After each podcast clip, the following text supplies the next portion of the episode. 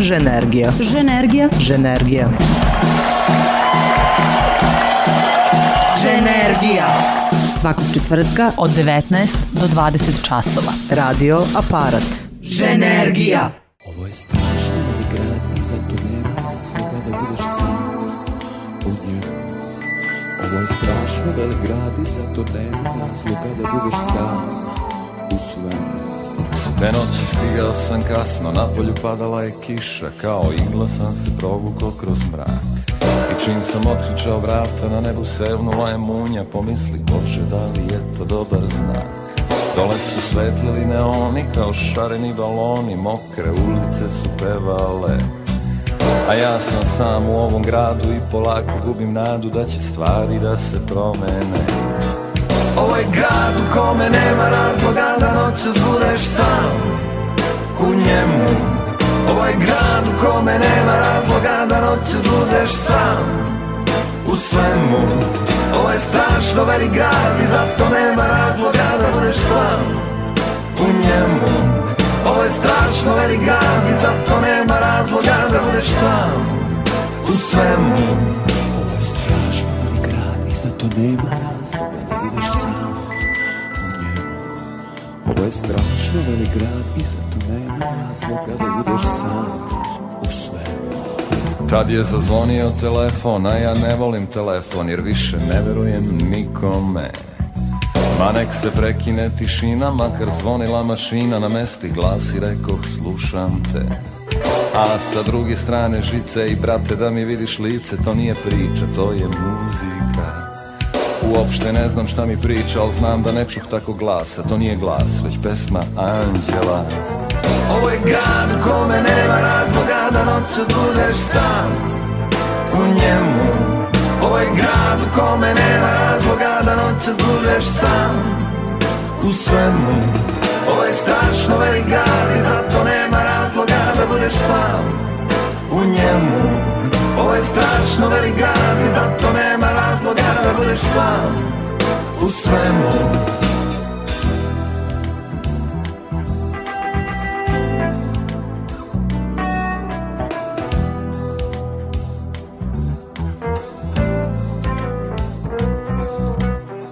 Pomisli to me neko loži Mangupi snimili su traku I sad se smeju tomu mraku. Pita mi da li lažeš Kaže lažem Ja ne znam šta ću da kažem. Možda ipak i ne foliram Te noći stigao sam kasno Na polju padala je kiša Kao igla sam se provukao kroz mrak. I čim sam otključao vrata Na nebu sevnula je munja Pomisli Bože da li je to dobar znak? Dole su svetleri neoni Kao šareni baloni Mokre ulice su pevale. A ja sam sam u ovom gradu i polako gubim nadu da će stvari da se promene Ovo je grad u kome nema razloga da noćas budeš sam. U njemu. Ovo je grad u kome nema razloga da noćas budeš sam. U svemu. Ovo je strašno velik grad i zato nema razloga da budeš sam. U njemu. Ovo je strašno velik grad i zato nema razloga da budeš sam. U svemu Ovo je grad u kome nema razloga da noćas budeš sam u njemu Ovo je grad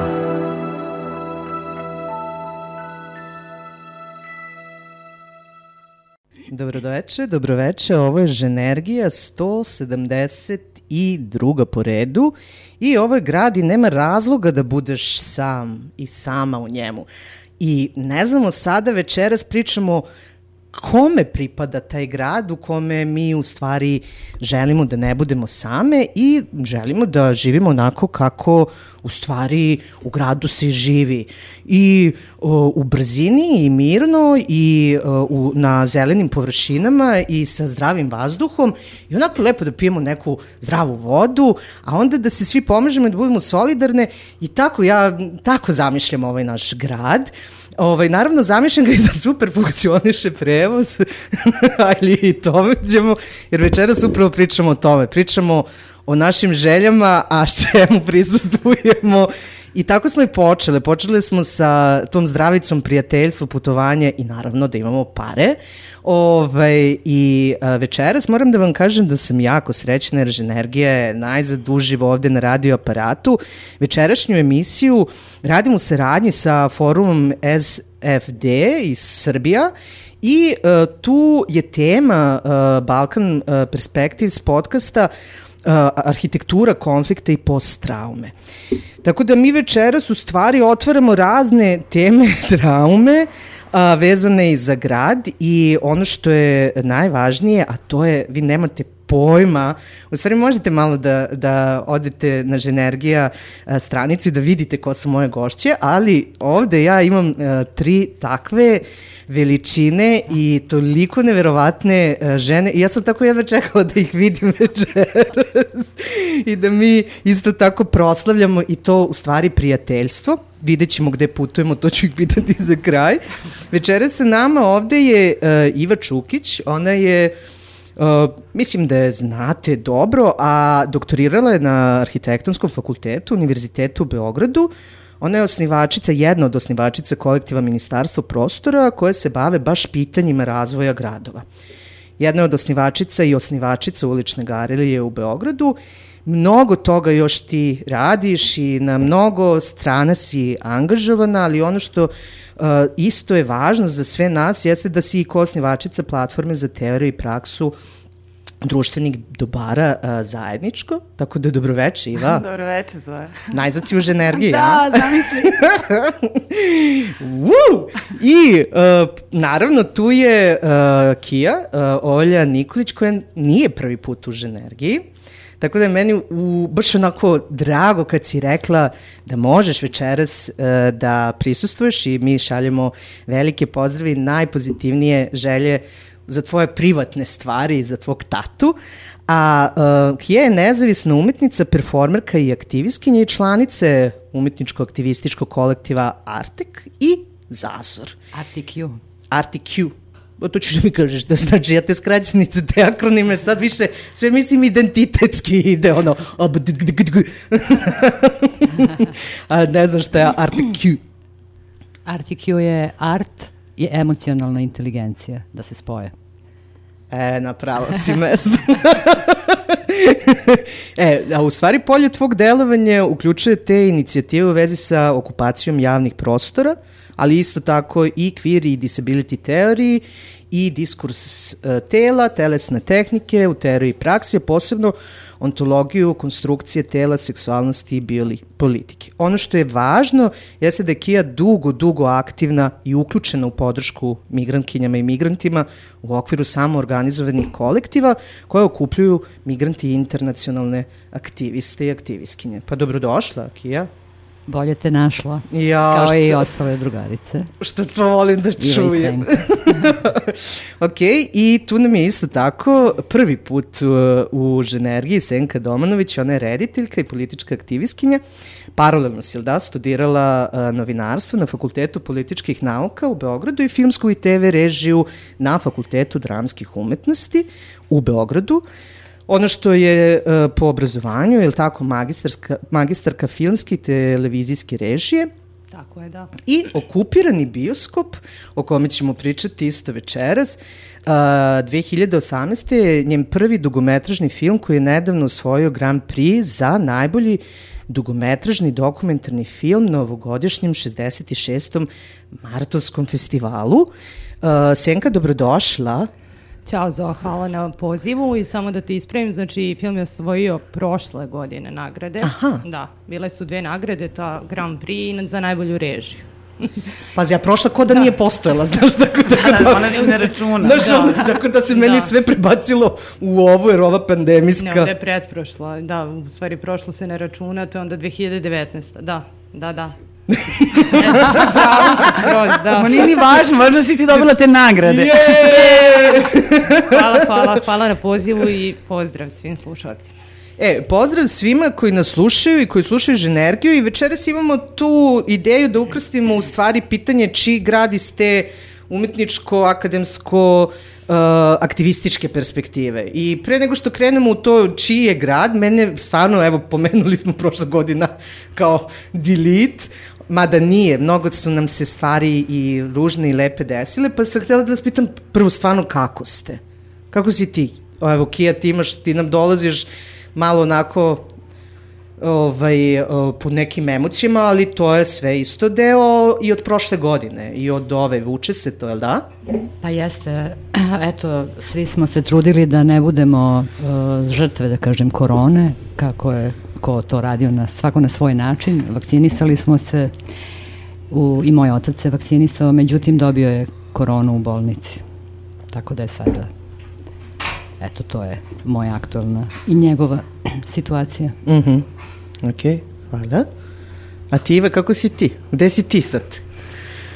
Uh, uh, odlično pitanje. A, tražim, da, uh, tražim se da budem na dobrom mestu. Mislim uh -huh. da Mhm. su mi tako rekli da, da to treba da radim. Da, tako da to ovaj, pokušavam da smislim i da vidim kako se ljudi post, drugi ljudi postavljaju na dobra mesta, pa tu da se postavljaju, ne, ne tu gde su drugi, nego uh, tu gde bi ja trebalo da budem.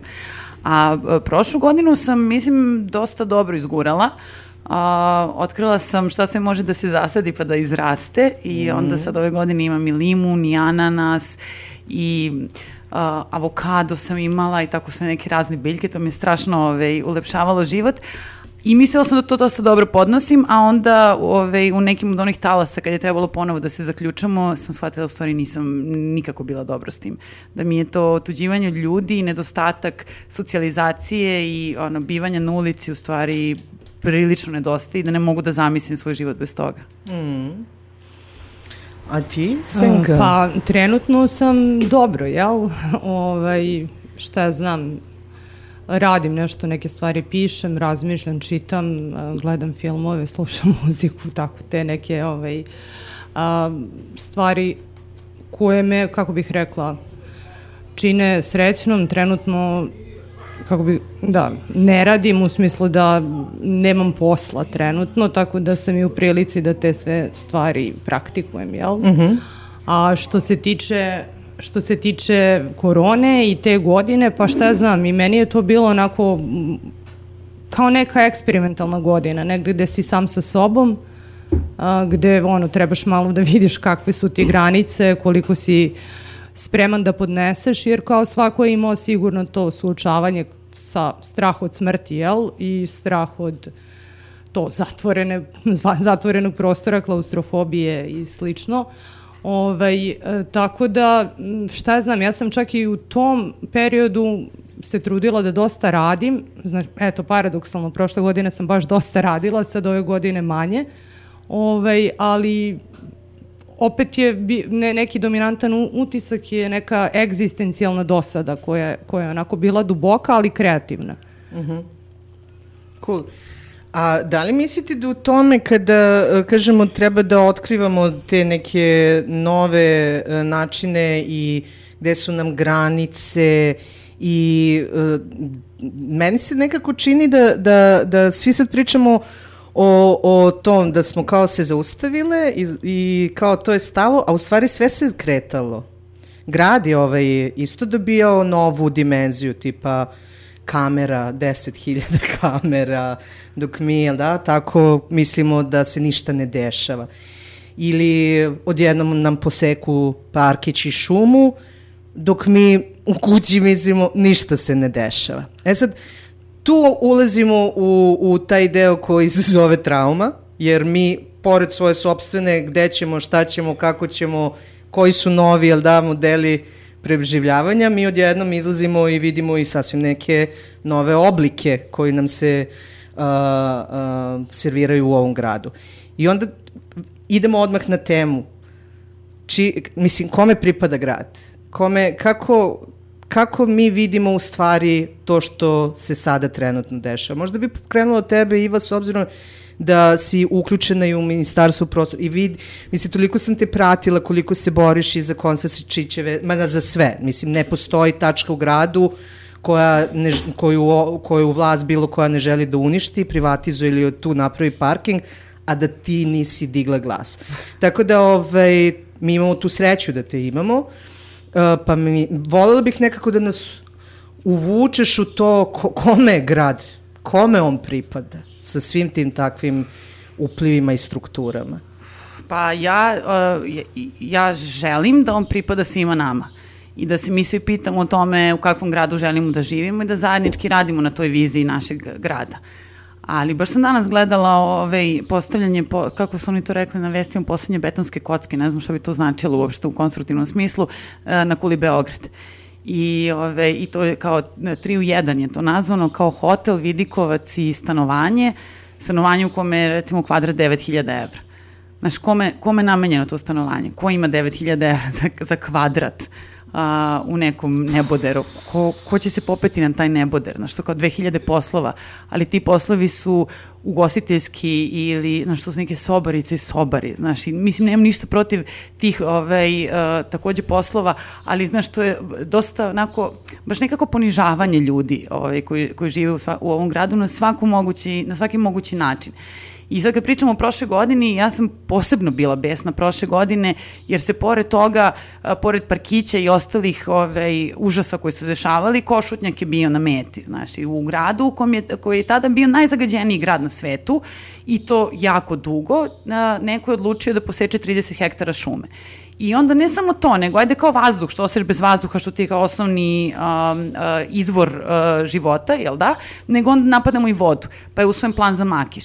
I baš tada kad se usvajao plan za Makiš, ja sam, na primjer, imala koronu i nisam mogla da učestvujem na tim javnim raspravama i mi smo zagovarali u stvari da jako puno ljudi ni ne može da bude, jer je tad broj bio nešto preko 8000 i da tada ne možemo da u stvari te formalne procedure uopšte ispoštujemo. To je ignorisano i taj plan je usvojen I sećam se da je u tom, sad kad si pomenula to sečenje drveća, parkića, napada i slično, ja sam čak i pod tom užasnom temperaturom pisala neke primedbe nekim ljudima i sad znaš, kao, ajde zoom, a ja ovako ležem, bukvalno mi glava onda visi iz kreveta, ali kao da, da, hoću, evo napisat ću to. I u stvari sam osetila sumanuti bes, znaš, zato što si ti onemogućen potpuno da bilo šta uradiš i da se pitaš, a oni ti napadaju ono sve što pravi tvoje ili neposredno okruženje ili od čega zavisi praktično tvoj život, znaš, a to su voda i vazduh. Znaš, u tom smislu je to ono, neverovatno bahat uh, odnos prema, uh, prema razvoju grada i ponašanje kao da si ti sad tu neki gost, brzinski da učeriš koliko možeš i onda paljba. I nema odgovornosti. E, to je u stvari ono što mi najviše smeta. A uh, sad kad kažeš bazične stvari, voda, vazduh, pomenula si i ono kao ipak krov nad glavom gde, me, gde je kvadratni metar 9000, da? I to je druga stvar, a to je ljudi izbacuju iz domova. Tako je. Imamo izvršitelje koji ono se jer da, iživljavaju, a onda se stvarno pitamo ko može sebi da priušti inače stan u Beogradu, a tek kula sa Vidikovcem, da.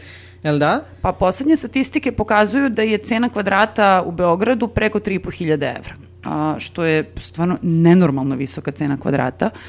A, takođe, ovi podaci koji su ušli u stambenu strategiju kažu da samo 5% ljudi kupuje stanove, i, u Beogradu i od toga je 80% u kešu.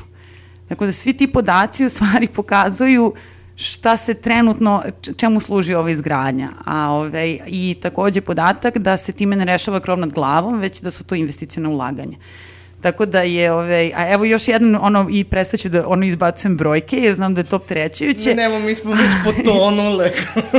a, prošle godine, u toku cele godine je bilo izrađeno, na primer, e, dvadesetak planova za razne projekte po Beogradu, a sada ih je od početka godine do sada 30 i nešto. I 30 i nešto grupa reaguje i mi sad radimo sa tim grupama i tako dalje. Hoću da kažem, to je ona hiperprodukcija ono, planova i masovne izgradnje u Beogradu, a takođe, i što je još bitno, pored deložacija koje se dešavaju jako učestalo, je podatak da 70% ljudi u ovoj zemlji ne može da priušti troškove stanovanja.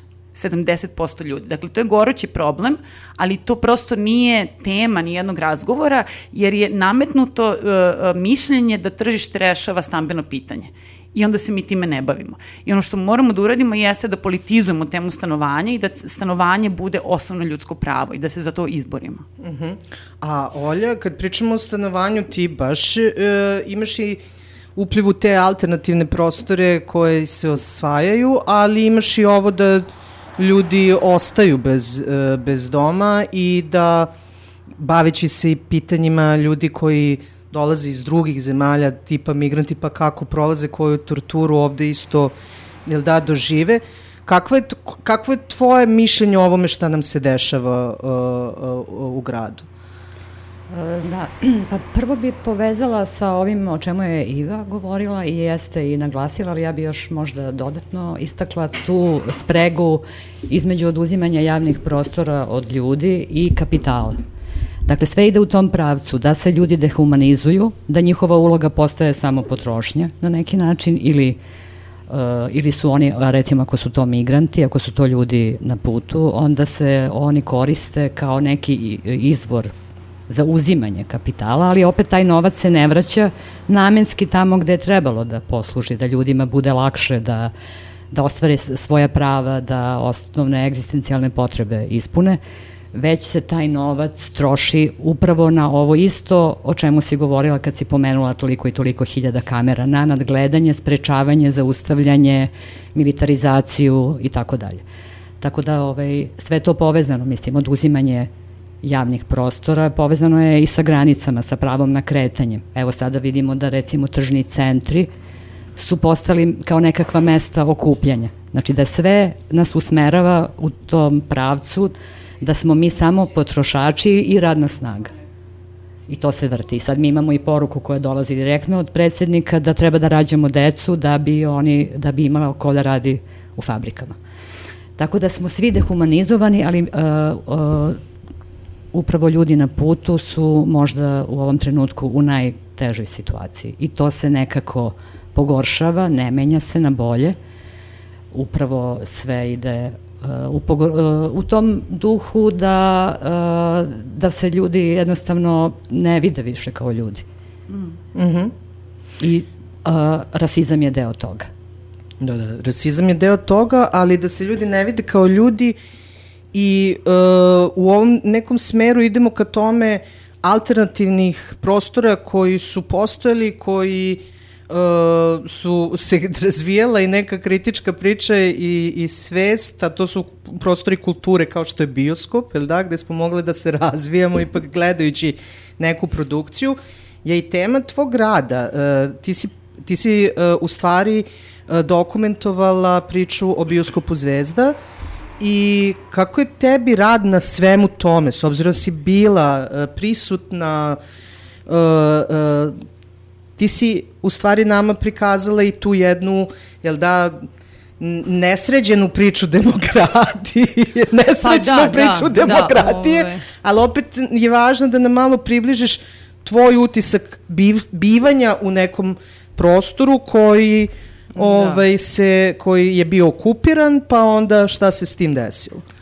Da, ja bi se isto nadovezala na ovu prethodnu temu, pošto je smatram e, važnijom, kako da kažem, od, od prostora kulture koji su isto važni zbog nekih drugih stvari o kojima ću kasnije, ali što se tiče generalno to, mislim, tih teza kao m, biološka reprodukcija, reprodukcija zajedn- zajednice, uopšte to porodice i tako dalje, uopšte hoću da se nadovežem na, to, na tu temu a, prava na stanovanje, znači da li je to dom ili nekretnina, to su dve ono vrlo različite a, stvari. Dom je jedna stvar, dakle to je nešto gde ti živiš, a, gde ono ako ćeš da gradiš porodicu, gradiš je, gde imaš slobodno vreme, gde gledaš filmove, slušaš muziku, ne znam, pre, spavaš, odmaraš i tako dalje. Ovaj, a nekretnina je nešto gde ti od nekog vlasnika, nečije vlasništvo kupuješ. Znači, praktično trgovin, trgovina s vlasništvom, jel? Ovaj, a mislim svaka tu i tu ću da stanem, da svaka i društvena ta reprodukcija, a i ta, da kažem, biološka reprodukcija zavisi upravo od toga od stanovanja, znači da li imaš taj element, da li imaš dom, znači ne nekretninu, jer je to je kao neki sad ekstra profit od prilike koji ti mm. ovaj stičeš ono kroz eksploataciju na tržištu rada i jedva, a možda i nikad, a ova, ova stvar je onako, mislim, dom je opet nešto što smo imali, nažalost, ranije u socijalizmu, a onda smo izgubili sada kao da smo pali s Marsa, kao da smo rođeni s kapitalizmom i sa privatnim vlasništvom. A što se tiče m, same, same kao okupa, mislim, okupacije tih, to jest bioskopa i e, zvezde, mislim, tu isto mislim da je važno to razgraničiti, da je zapravo, mislim, privatni prostor je jedno, javni prostor je u vlasništvu države, jel? A ovo je bio zapravo uzurpiran privatni prostor koji je trebao postane zajednički prostor, odnosno, kako da kažem, to je neki novi, kao društveno-humanistički, znači nije pravni, ali je ovaj društveno-humanistički termin gde kao ti u stvari kreiraš neke i odnose i način na koji ćeš da, da upravljaš tim resursom i načinom, znači, to jest, stvaraš tu, pro, prosto kreiraš nove odnose, kreiraš nešto što ne postoji toliko često u praksama koje viđemo oko nas i kakav je moj utisak? Pa, svakako je ta okupacija baš zbog tog pritiska i zato što je bioskop i zato što je to mislim, ministarstvo prostore, pardon, samo, ranije učestvovalo u tim, da kažem, promociji te ideje da su ti bioskopi nestali da bi se išlo u tržni centar i u nove cineplekse, a da, da postoji jedna kulturna i emotiv, kulturno i emotivno nasledđe koje, koje vezuje ljude za te prostore.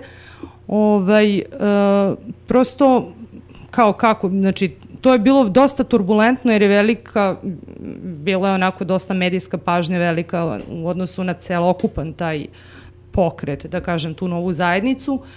Ovaj, moje iskustvo je da je teško zapravo stvarati te nove forme društvenosti ili šta god, u smislu da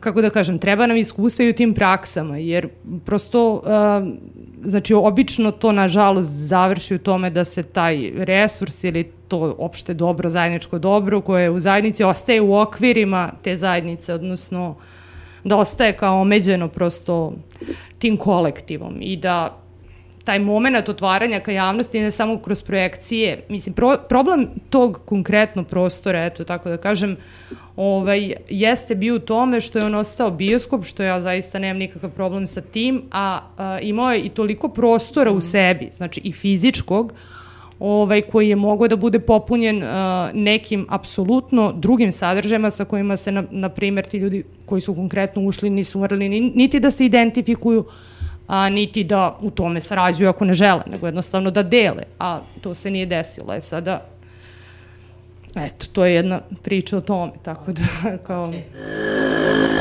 O,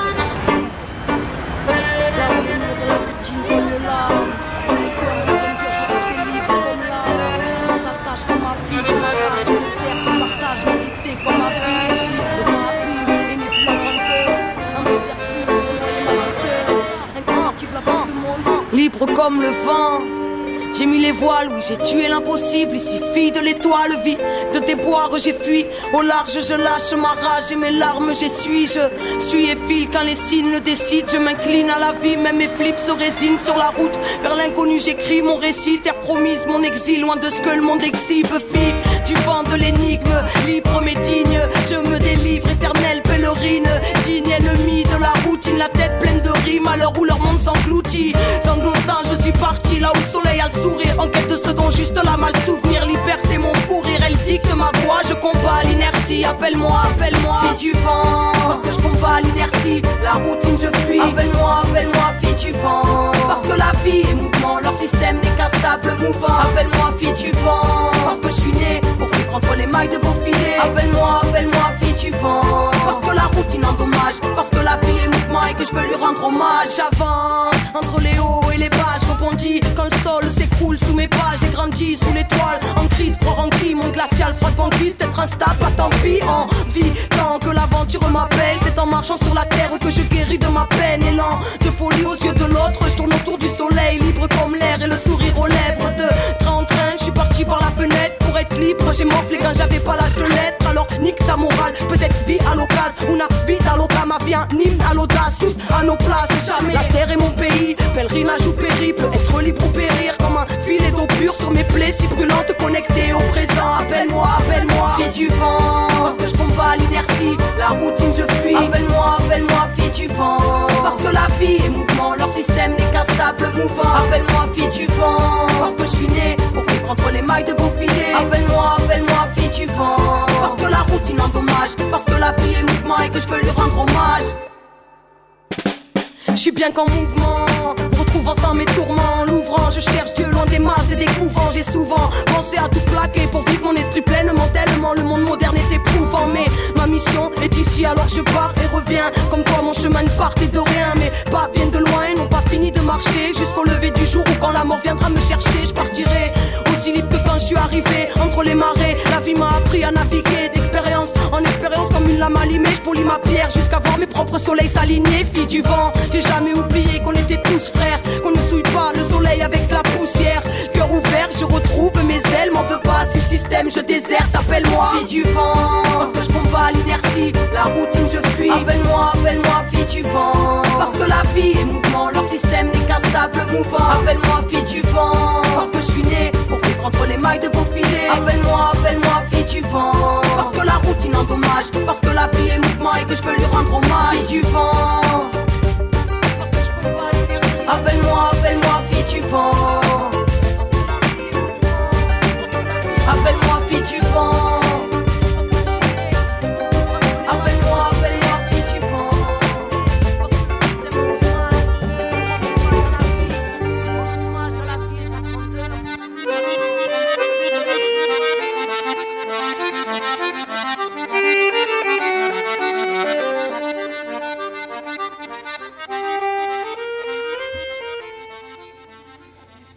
Naravno, evo vraćamo se u Ženergiju radio aparat. Naravno da ste uh, navikli da sam ja kao onako prava voditeljka uvek kažem ime pesme izvođača ili izvođačice. Ušli smo ono kao u, u Ženergiju sa Bajegom, jel da, instruktorima grada. Sad smo slušale Kenny Arkanu i File Duven. Uh, I nastavljamo ovu priču, Zenka me ovako malo sada kšk, ovaj, uh, uh, izmestila, a u stvari uh, na mesto stavila sa tom pričom uh, alternativnog, uh, u stvari i razmišljanja i promišljanja i udruživanja i rada čitave alternative, da?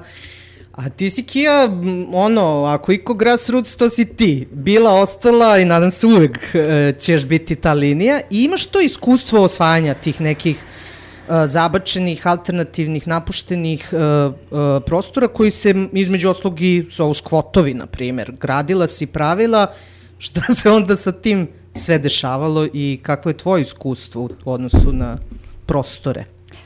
Da, pa ovako, mislim, prvo što bi istakla vezano za skvotove, to je ta prekarna situacija koja ih krasi, da tako kažem. Odnosno, jednom kada uđeš u skvot, ne znaš da li će moći tu da se ostane jedan dan, dva meseca, tri godine. Evo, najduži skvot koji je ovde postoje u Beogradu je bio Inex Film. Tu nisam učestvovala u okupaciji i tako dalje. Ali znamo ko jeste. Naravno, Iva, Iva jeste. Iva je učestvovala, da, u, u, u, i u drugim skvotiranjima kao jedna snaga koja ulazi, učestvuje u skvotiranju i onda se povlači i sada drugi ljudi ovaj, tu mogu da obavljaju neke svoje aktivnosti. A, tako da bilo je i situacija da smo samo ušli da čistimo, pa bi već neko pozvao policiju i policija bi došla i izbacila nas napolje, što je inače nezakonito. Mada ne volim da se pozivam na zakone, jer mnogi zakoni postoje koji su protiv ljudi takođe, da naglasim i to. Tako da, recimo, da bi, se, e, da bi neko bio izbačen iz kvota, mora da postoji nalog, a da bi se napravi, da bi došlo do toga da postoji nalog, vlasnik ili bilo koja osoba koja polaže neka prava na taj prostor, mora da se obrati opštini i da traži iseljenje. Naprimjer, na bazi toga je dobijena odluka suda u Novom Sadu da se ljudi koji su nasilno izbačeni iz prostora da se vrate. To isto nije loše znati, na primjer. Da ne može tek tako policija da dođe i na bazi ničega da izbaci ljude, ali eto, to nam se isto dešavalo. E, dešavalo nam se i da uđemo, recimo, skotirali smo bili bioskop Balkan, ja? U Balkanskoj, mm -hmm. se tako zove, da. I onda smo tu čistili, mislim, to čišćenje je ovako jedna interesantna stvar. Čišćenje i čišćenje i čišćenje i čekanje da kad se očisti onda ćemo mi nešto i sada bi svim kolektivima preporučila da odmah počnu da koriste prostore jer može da se desi da kad očistimo prostor da opet budemo izbačeni. Mm -hmm. Kao što se dešavalo u, u skvotu uh, NNK koji je bio jako veliki potencijal i jedan resurs neverovatan gde je zaista moglo da se radi mnogo toga i da bude uključena lokalna zajednica, komšije i tako. I onda ovaj, su te hiljade kvadrata očišćene i posle dva dana aktivnosti koje su bile fantastične mm. sa velikom posetom baš e, ljudi iz lokalne zajednice i nekim osjećajem sreće koje se tu raširila. opet je došla vojna policija i izbacila ljude.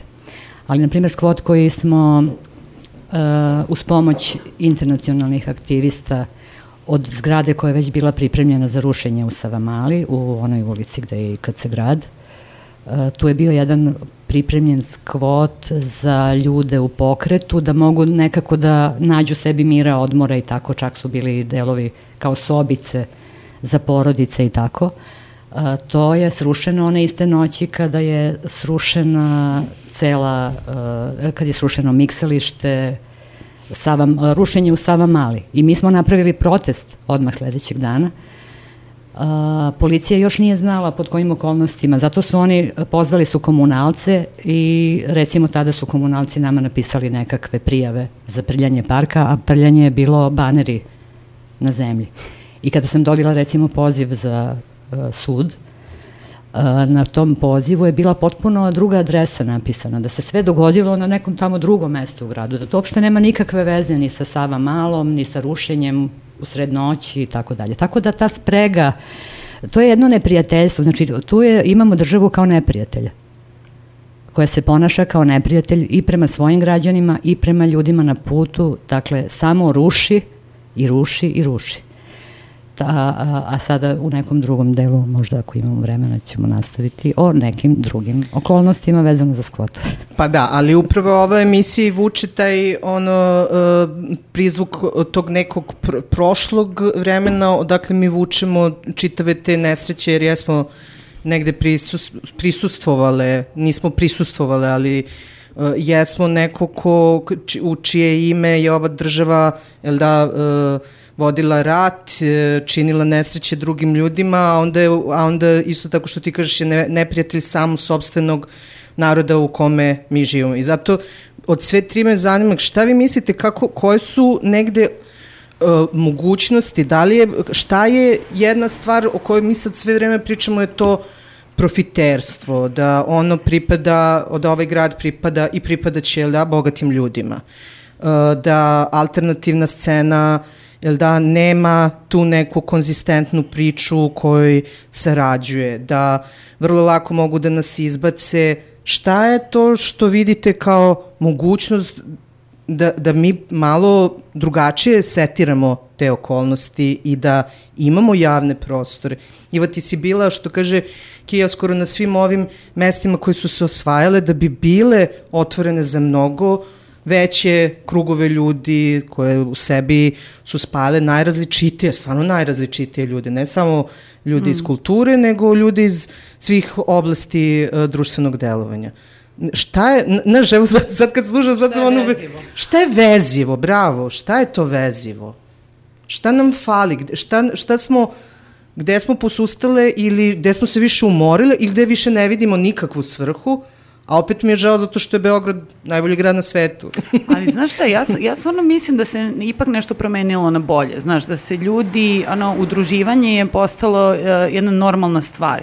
I ljudi teže ka tome. Znaš, Inex jeste, se otvorio se 2015. i ono, bili smo tužni zbog toga, ali posle toga je nastalo jako puno novih prostora.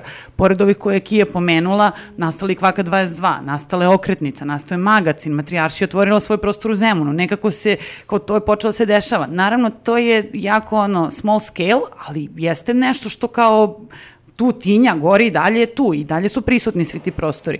Znači, meni je, uh, na primjer, ove sve lokalne zajednice borbe koje mi pomažemo sad oko uh, raznih urbanističkih planova, to nije, ja nisam to mogla zamislim pre jedno 6-7 godina mm -hmm. da će mhm. da se desi. Znaš, bio je Peti Parkić, I posle toga jako velika pauza. Znaš, prosto e, pitanje urbanističkog planiranja nije bilo političko pitanje. Znaš, nije, mislim da su dosta ti protesti oko rušenja u Hercegovačkoj i Sava Mali zapravo pokrenuli ljude. Znaš, da je to bio neki okidač da se ljudi oslobode, da reaguju i uh, radom sa tim lokalnim uh, inicijativama meni se čini da je uh, ono, ne u mom dvorištu narativ izmenjen. Znaš, ja sad kad vidim da, na primer, uh, uh, zajednička uh, akcija Blok 70 i 70A sa kojima smo mi radili zbog onog Peščačkog mosta, sinoć posećuje Blok 37 s kojima isto radimo zbog onog monstruma od zgrade kojim grade tamo, kao radi i razmenjuju znanja. Za mene je to nenormalno velika stvar. Znaš, da se kao taj domino efekat preliva i da su stvari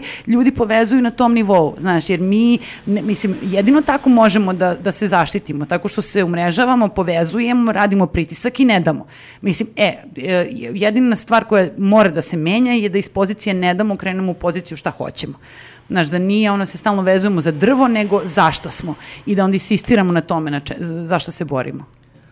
Da, meni se čini samo da se nadovežem na, na Ivu, ovaj, kad kaže, ovaj, eto, pre, ne znam, 6-7 godina nije bilo uopšte ovakvih uh, inicijativa, danas ih ima više. Meni je to logično zato što je kapital prosto podivljao. Znači, njega danas ima više. Ti viškovi kapitala se slivaju i slivaju se u Beograd. Naravno, mislim, sli, oni će se rado yes. sliti gde god da imaju interesa a ljudi koji su, znači, ljudi se angažuju kada im nešto dođe ispred zgrade, pa ne, naravno, mislim, to su neke isto materijalne okolnosti u kojima se oni nađu gde oni moraju da reaguju, tako da njih nužda tera da reaguju. A gde je to vezivno tkivo što se tiče kao tih alternativnih uh, prostora u smislu tih nekih zajedničkih prostora koji bi trebalo da stvaraju neke, da kažeš, vrednosti, a, i da nadgrađuju možda neke puk, ono, te gole borbe ono, koje su uh, svugde, jeste da kako bih rekla, uh, ljudi iz materijalnih isto okolnosti krenu nešto da rade, a onda kada trebaju da, nadograd, na, da nadgrade tu ideju, dakle da je na neki način uobliče, tu dolazimo zaista do politike i onda kad dođeš do politike ti da bi branio, znači praktično svoj stav ti bi morao da se na neki način da zastupaš određenu liniju, kako bih rekla. Mislim, ja, to je moje mišljenje, iskreno da budem, A zašto nema? Pa zato što nema, nema nikakve ideologije više. Ni, ideologija jedina je profit, ideologija je to kako nešto steći, kako konzumirati, kako preživeti, jel? Egzistencija plus kao ako imaš sreće da nešto konzumiraš i onda kao u tom, ne, u toj nekoj nemaštini u stvari, ne znam, čini mi se da ljudi čak da im to i onemogućava da se na neki uh, ravnopravniji način, jer su svi oni na različitim pozicijama. Užasno je društvo heterogeno. Znači, ti, ti kad dođeš u neki skvot ili negde, to su opet klasno različite pozicije. Isto, i tih ljudi koji su unutra, iako oni na očigled deluju homogeno, oni nisu homogeni. Tako da u stvari, cel, stvar je u, u sistemu koji je vrlo problematičan i u tome da kao je jako važno da se vrednostno idejno pozicioniraš u nekoj politici i da ta politika dobije na nekom zamahu. To je, to je meni ne, neka politika koja se to bazira na toj ravnopravnosti i solidarnosti, da ona dođe u neki mainstream kako zna i ume i da onda ljudi kao počinju to da, da se osjećaju a, da mogu s tim da se identifikuju, da imaju, da nemaju strah da se s tim identifikuju, da ne misle da je to neka ludost u stvari, mm. ono, bo, tako da mislim da je to sve neki kao kombo svih tih ono, stvari, ne znam. A opet pričamo, e, e, sve kak sad pomenje politiku i, uh, i alternativne prostore u kojima pričamo i o klasi i o svemu. Da li ti misliš da, da Kija, da to, uh, koja je to politika? A, hm. Pa evo sad, malo mi je ovako pitanje uopšte, ne, nije uopšteno, nego samo da ga ja nekako procesuiram, ali onda ću se nadovezati na ovo Senka što je posljednje pomenula, to je pojem straha. E, kako da se suprotstavimo strahu. E, imaš, e, na primjer, vlada revolucija, pokojni, koji je nedavno preminuo naš veliki drugar i borac, koji je učestvovao u svim protestima i u raznim kampanjama i za migrante i tako, on je uvek govorio samo hrabro. Samo hrabro. Znači, politika hrabrosti, politike ljubavi i politike brige i nege, prijateljstva, mislim da je to jako važno. Mislim, jako je važno da mi ne, unutar tih e, prostora u kojima, znači ti prostori nisu oni samo resursi, fizički, materijalni uslovi za nešto, nego su oni, e, to su prostori u kojima mi možemo da izgradimo uh, jednu umetničku sredinu. Ne mislim samo u smislu stvaranja umetnosti, kao, nego, nego da, da naši životi i naše uzajamno delovanje treba da bude umetnost. A to znači da ne reprodukujemo ponovo odnose dominacije i subordinacije da ne reprodukujemo nasilje, da ne reprodukujemo takve oblike odnosa, dakle kao što je Marks govorio o proizvodnim odnosima, to je glavno mesto za, za promenu. E sad, za to je nama potrebna praksa, jer mi smo jedno jako društvo e, koje nema razvijene prakse organizovanja u nekom smislu. Znači imali smo jednopartijski sistem, da jesu oni imali diskusije i tako dalje, ali u koje su možda bili uključeni ljudi koji su već bili u tim strukturama uh, učesnici direktni u donošenju odluka i tako mhm. dalje. Uh, dakle, mi malo kasnimo sa tim iskustvom, da tako kažem, i potrebno nam je možda uh, jednostavno da stalno ulazimo u nove iskustva, mm -hmm. da no, skvotiramo nove prostore i da za to vreme neprekidno diskutujemo o našim odnosima, ne samo o našim ciljevima utilitarnim, šta mi želimo da radimo u tim prostorima. Mm -hmm. To je mhm. na prvom, po meni je to na prvom mestu. Ali vidiš, meni je zanimljivo zato što meni se čini, uh, Iva, da Ministarstvo prostora uh, vrlo reaguje. Ovo što, uh, da u stvari ja tu vidim praksu. Vidim baš u, po pitanju ovo kad je bilo za Košutnjak gde ste sedele i toliko koverata popunile obrazaca i slično i to je uh, za svaku akciju koja se radi meni za divljenje, zato što neko zna, prati i reaguje. To što se desi da, naravno, taj ceo trud uh, donese rezultate određene, određene znamo šta ova država uradi, Tako da ja mislim da postoje prakse, da? Ili, ili me demantujte? Ono. Ne, postoje sigurno. Mislim, ja se stvarno da, ovaj, Pa mislim da, da ne vidim to, nisam sigurna da bih ovaj, se uopšte bavila ovim i onda sigurno s tim i sedela u ovoj emisiji, mm. ali ovaj, pa ne, uh, mislim, Evo Zvezda, koliko god je ona loše prošla, za mene lično jedno vrlo traumatično iskustvo i za malo da me pokoleba u ideji da kolektivni proces trebao da se ovaj, sprovodi. Zvezda je prvo rodila jako puno inicijativa koje u nekom levom spektru funkcionišu, što političkih opcija, što pokreta, što ono, čak i kao to nekih uh, ajde da kažemo, i u kulturnom, u, u sferi kulture vrlo aktivnih i vrlo drugačijih uh, oblika uh, rada. Uh, A, drugo, moje iskustva iz, e, konkretno iz Zvezde, u smislu toga kako kolektivni proces može da funkcioniše, su me jako puno naučila i ta iskustva sam prenala posle magazin. Mi smo, ja se sećam, u tom istom trenutku je ovaj magazin počeo da, da, da bude tema, grad je pretio da će da izbaci uh, drugu scenu i onda je predloženo, kad je došla asocijacija NKSS, da se napravi otvoreni kalendar. I ja sam stvarno mislila tako isfrustrirana iz Zvezde da je to najsuludija stvar koju sad neko može da predloži, kao što ste vi normalni, pa vi ne možete verovati kako ljudi funkcionišu, ne. Međutim, kao prepustiš se jer svi veruju, pa hajde ove, da, da probam i ja.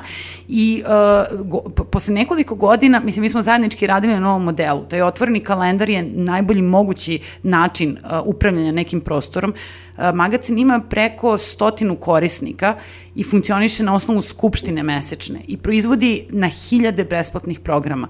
Mislim, znaš što je nenormalno značajan resurs i neverovatno i iznad je prostor, ovo što Kija kaže, znaš što je prostor društvenosti, to nije bitno da kakve je dimenzija tog fizičkog prostora i koje su ovaj, njegovi limiti ili ne, znaš, nego sve što se rodi odatle. A u stvari, zašto je to uspelo? Zato što smo se mi zajednički dogovarali, zato što sam ja naučila da ništa ne treba se pretpostavlja, nego da sve mora da se izgovori i prođe i svaka reč objasni i svaka misla demistifikuje i odatle zajednički gradimo nešto. Mm -hmm. Dobro, a onda sad gradimo zajedno sa Nick Cave-om City of Refugee. A, ovo je za Kiju i za Višnju.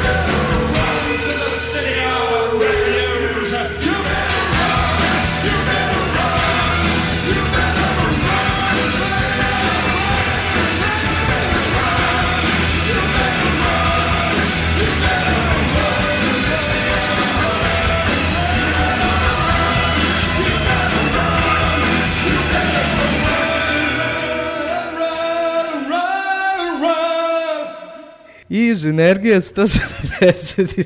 Bilo nešto beskonačno davno, neka serija, mi u seriji zvani Nikad bolji život. e, um, mnogo mi je drago da vas trimam ovde i na 100 miliona, znači ono, otvorenih polja, pitanja i drago mi je da imamo i različite ukrštanja u mišljenjima. Ovaj, vreme leti, leti, leti, ja imam malte ne jedno pitanjce samo, me, moja ideja je bila da vas pitam šta mislimo kada kažemo urbicid, ali volila bih u stvari da bude, da ga obrnem. Šta uh, kažemo kada kažemo uh, kakav grad u stvari uh, volimo. I da li je tvoj plan, uh, Senka, s obzirom uh, da um, Malo pre si nam rekla o zvezdi, sad ćeš o zvezdi da nam kažeš kako si ti zvezda. Ovaj, da li imaš u planu da ovde ostaješ ili uh, da u jednom trenutku uh, pališ? Pa, baš teško pitanje za kraj, ono da je to ostavi sad. A, vidi, uopšte, da, ja stalno vidim sebe kao da sam deo ove zajednice. Dakle, e, dosta teško sebe, za, ja, ja mislim da mogu sebe da zamislim u putovanjima na tako tim nekim kratkim, duž, ono, Da dugim. primaš nagrade negde Pa po da, svetu. ili da budem u nekim, na nekim rezidencijama ili šta ti ja znam, mene to baš, mislim, to je stvarno privilegija i kao to me zaista i izmešta i, kako bih rekla, ono, ispunjava me, inspiriše me, više saznaš i o sebi i tako dalje, o drugima i sve, sve što uz to ide, ali da, za sada ne, ono što ne znači da ovaj, da u nekoj budućnosti neću nešto odlučiti, ali za sada evo tu sam gde sam i tako mi je kako mi je.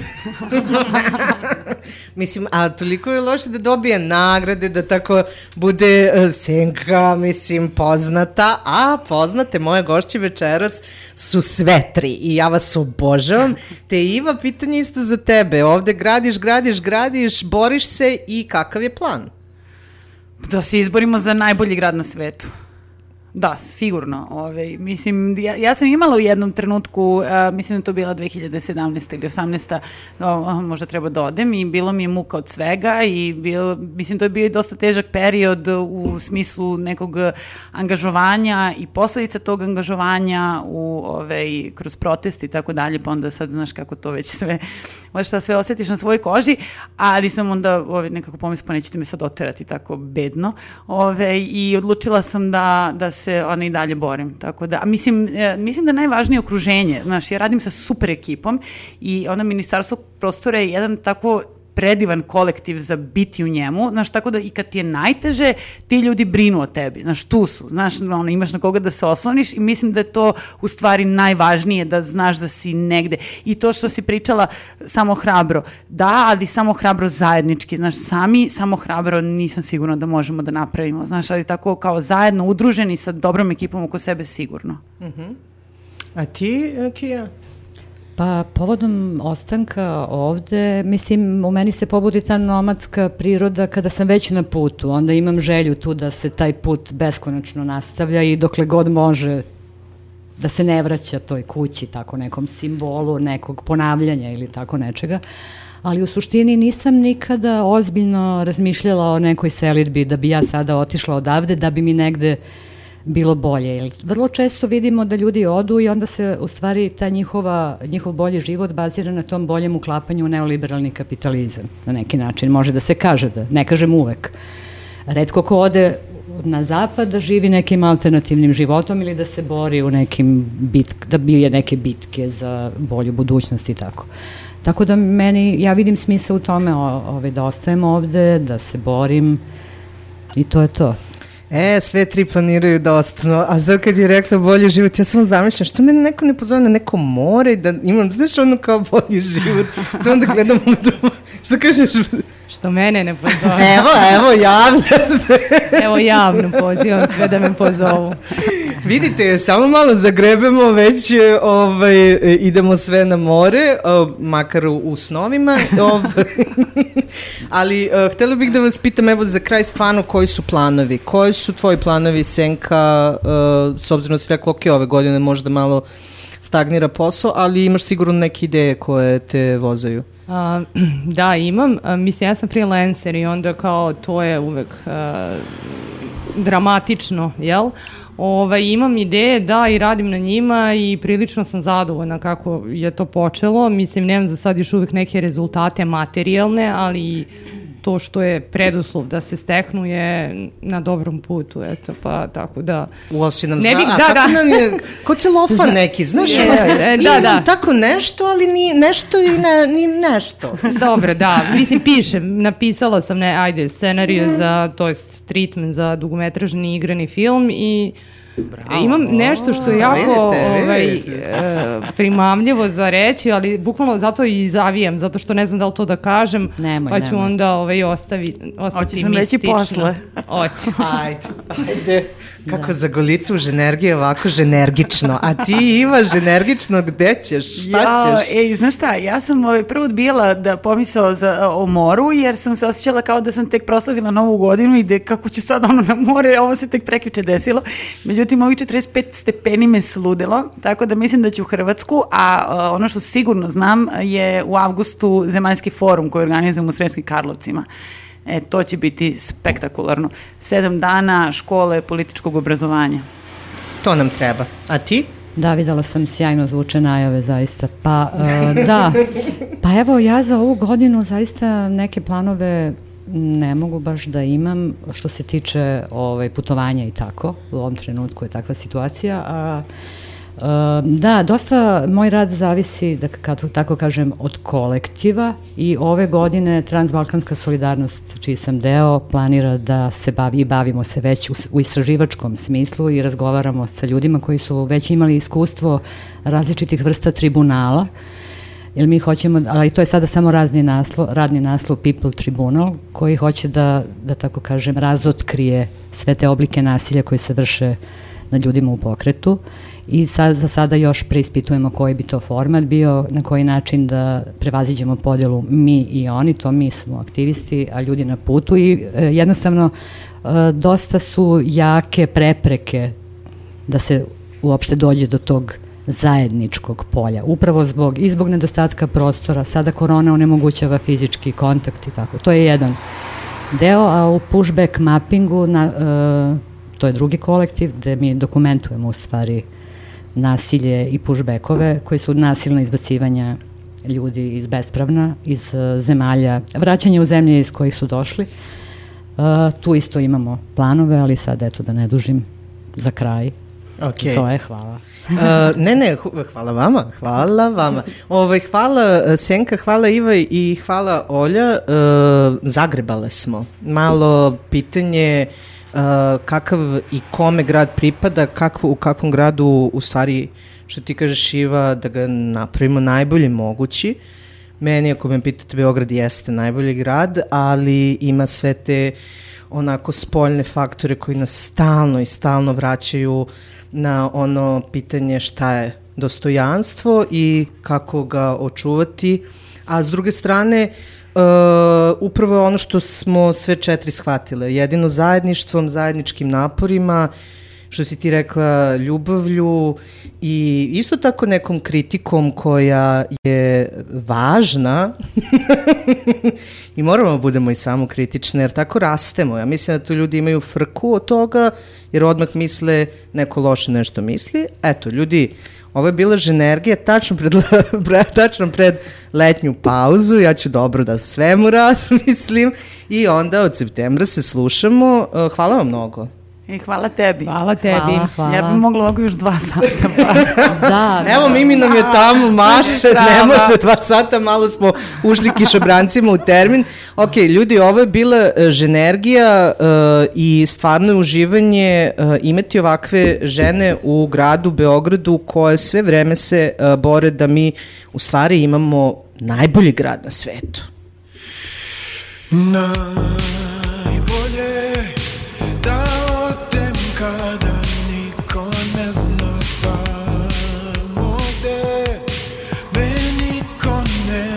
Jesus.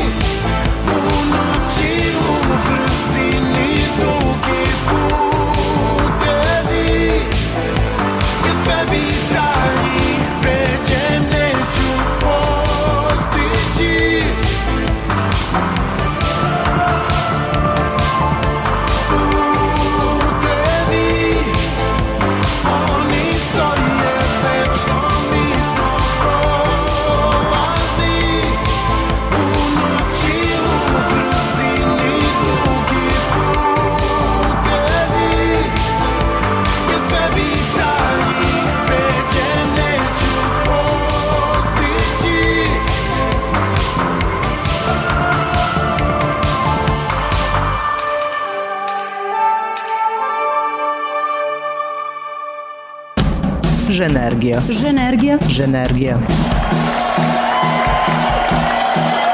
Ženergija.